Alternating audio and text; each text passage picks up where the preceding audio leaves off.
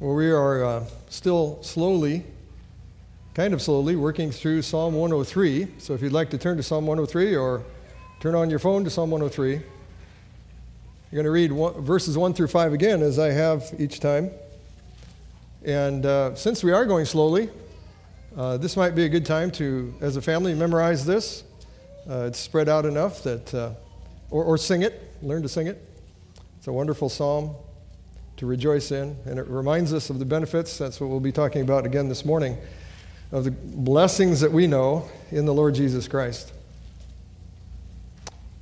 This is the Word of God. A psalm of David Bless the Lord, O my soul, excuse me, and all that is within me, bless his holy name.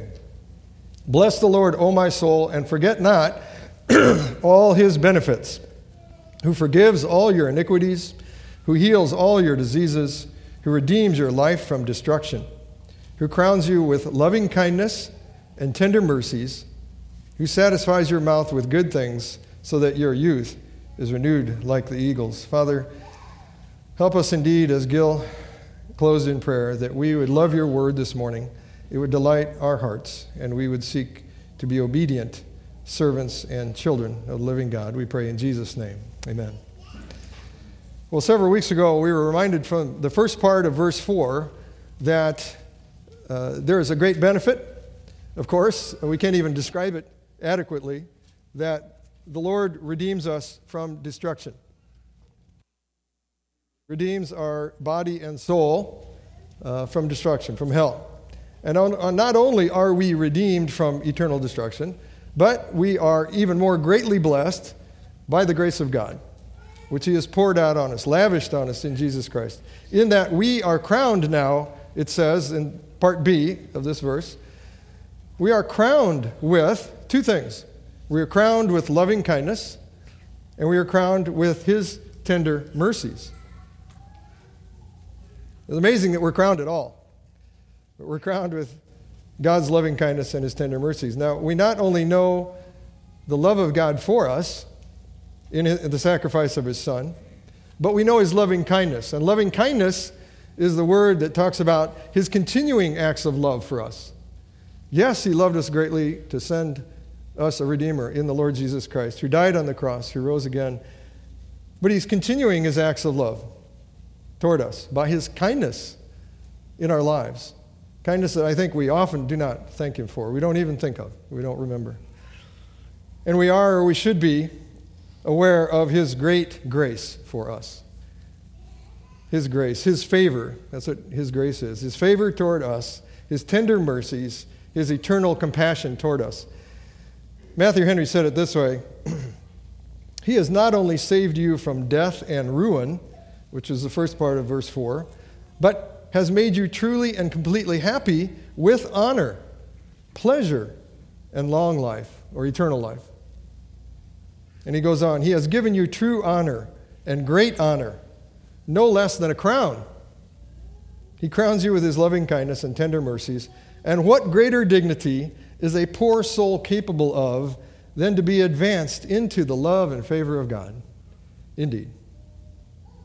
What greater dignity that we are crowned with his love and his mercy. How can we not bless then and give him all the praise that we are capable of? By His grace, for crowning us with favor, His favor.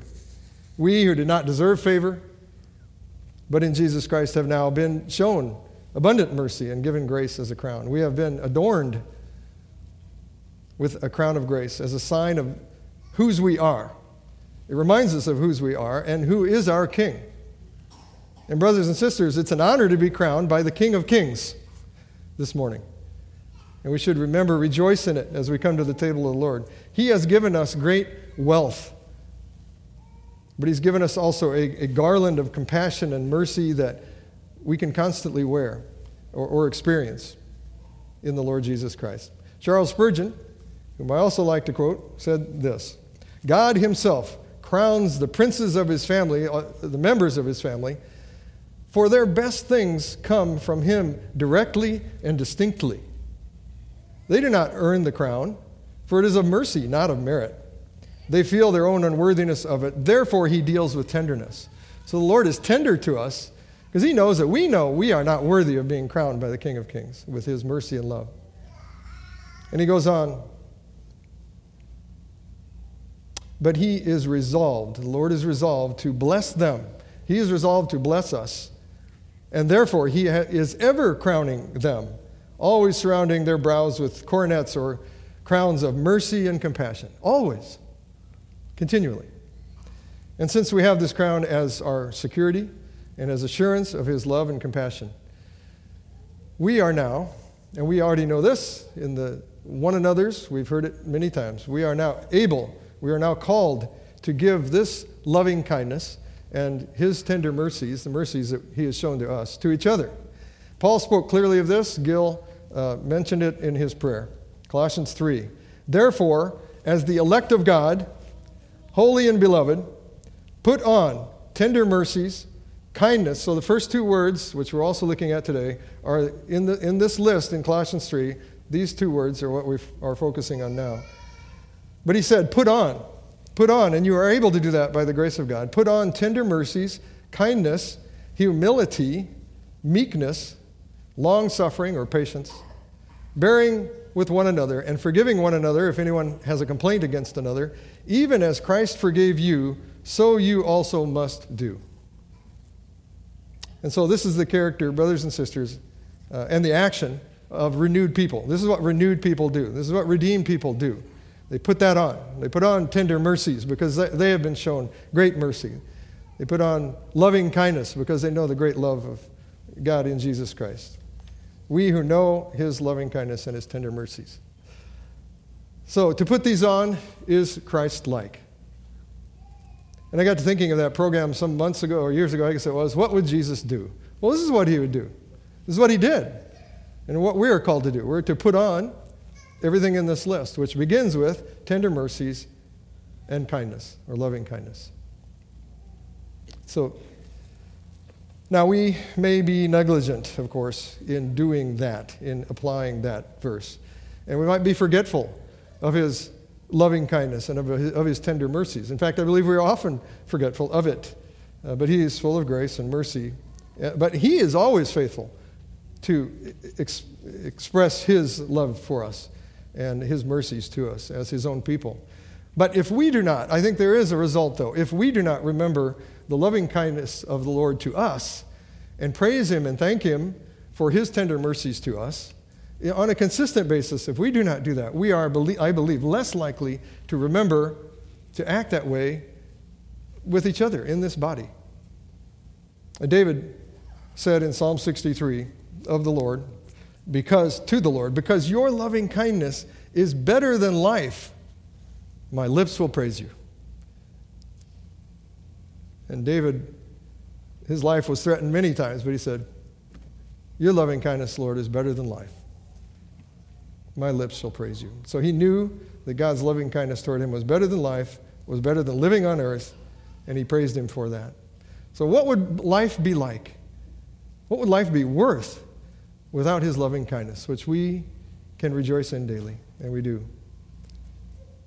His loving kindness is better than life. And so, we should also, like David, uh, constantly give praise and be joyful for his great love for us.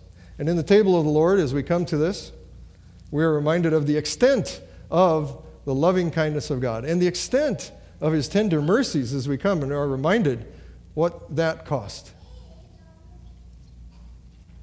So praise God for this reminder. God demonstrates his own love for us in that while we were still sinners, Christ died for us. So as we partake of the elements of this table, let's each of us bless the Lord for the benefit of being crowned as his own people with his great love and his tender mercy. Let's pray. Oh Lord God, we give thanks this morning that you have redeemed us from destruction, from the pit, by the blood of our Lord Jesus Christ. And we rejoice and we give thanks that we are now crowned with your loving kindness and your tender mercies, we who, of course, did not deserve it. And oh, that we would daily rejoice in your eternal love for us, which we know through our Lord Jesus Christ and your precious word. That we would know, like David, that your loving kindness is better than life, and that we would then more and more express, as your children, loving kindness and tender mercies to each other. And we bless you, Father, Son, and Holy Spirit, and we praise you in the name of Jesus Christ, our Savior and our Lord. Amen.